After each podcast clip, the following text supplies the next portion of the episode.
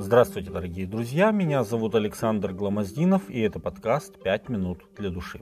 Похоже, что после истории с Кореем, Дафаном и Авероном за главенство над народом начали бороться и начальники поколения Израиля. Если глава колена должен быть священником, то почему не глава какого-нибудь другого колена, а именно Левиина? Сердцеведец знал о подобных мыслях в их сердцах, и прежде чем это выльется в кровавое противостояние, он милостиво показал всем, кто будет священником для народа.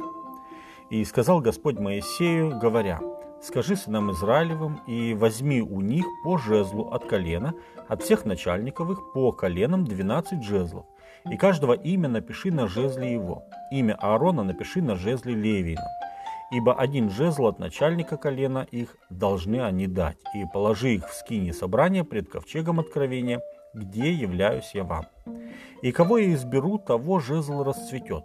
И так я успокою ропот сынов Израилевых, которым они ропщут на вас. И сказал Моисей сынам Израилевым, и дали ему все начальники их, от каждого начальника по жезлу, по коленам их двенадцать жезлов. И жезл Ааронов был среди жезлов их. И положил Моисей жезлы пред лицом Господа в скине откровения.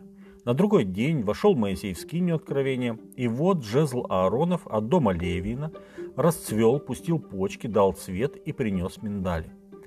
И вынес Моисей все жезлы от лица Господня ко всем сынам Израилевым, и увидели они это, и взяли каждый свой жезл. И сказал Господь Моисею, положи опять жезл Ааронов пред ковчегом откровения на сохранение, во знамение для непокорных, чтобы прекратился ропот их на меня, и они не умирали. Книга чисел, 17 глава, с 1 по 10 текст. Бог пробудил к жизни сухую палку, причем сделал это так, чтобы ни у кого не возникло никаких сомнений.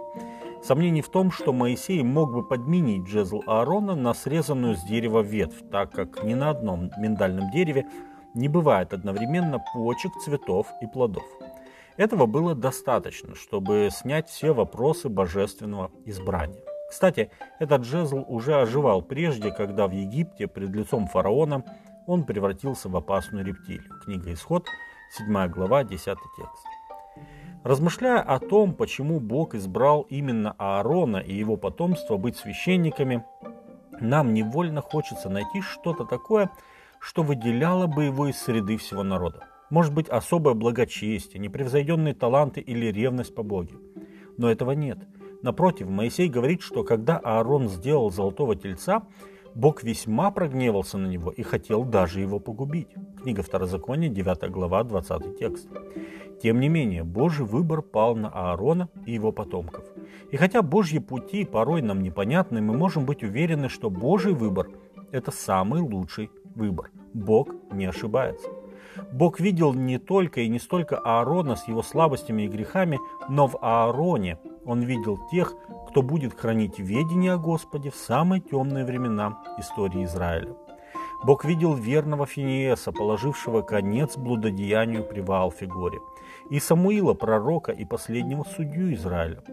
Бог видел священников Садока и Авиафара, служивших Господу во времена Давида. Он видел реформатора Иадая и Хелкию, священников, обративших уже полностью языческий Израиль к Господу. Он видел пророка Иеремию, священника заката Иерусалима, и Иисуса Иосидекова, первого священника восстановленного храма. Он видел Иоанна Крестителя, предтечу, обратившего взор людей к Иисусу Христу, Спасителю, пришедшему в этот мир. Размышляя об этом, мне ничего не остается, как сказать «Велики и чудны дела Твои, Господи Боже, Вседержитель, праведны и истинны пути Твои, Царь святых». Откровение 15.3. С вами были «Пять минут для души» и пастор Александр Гломоздинов.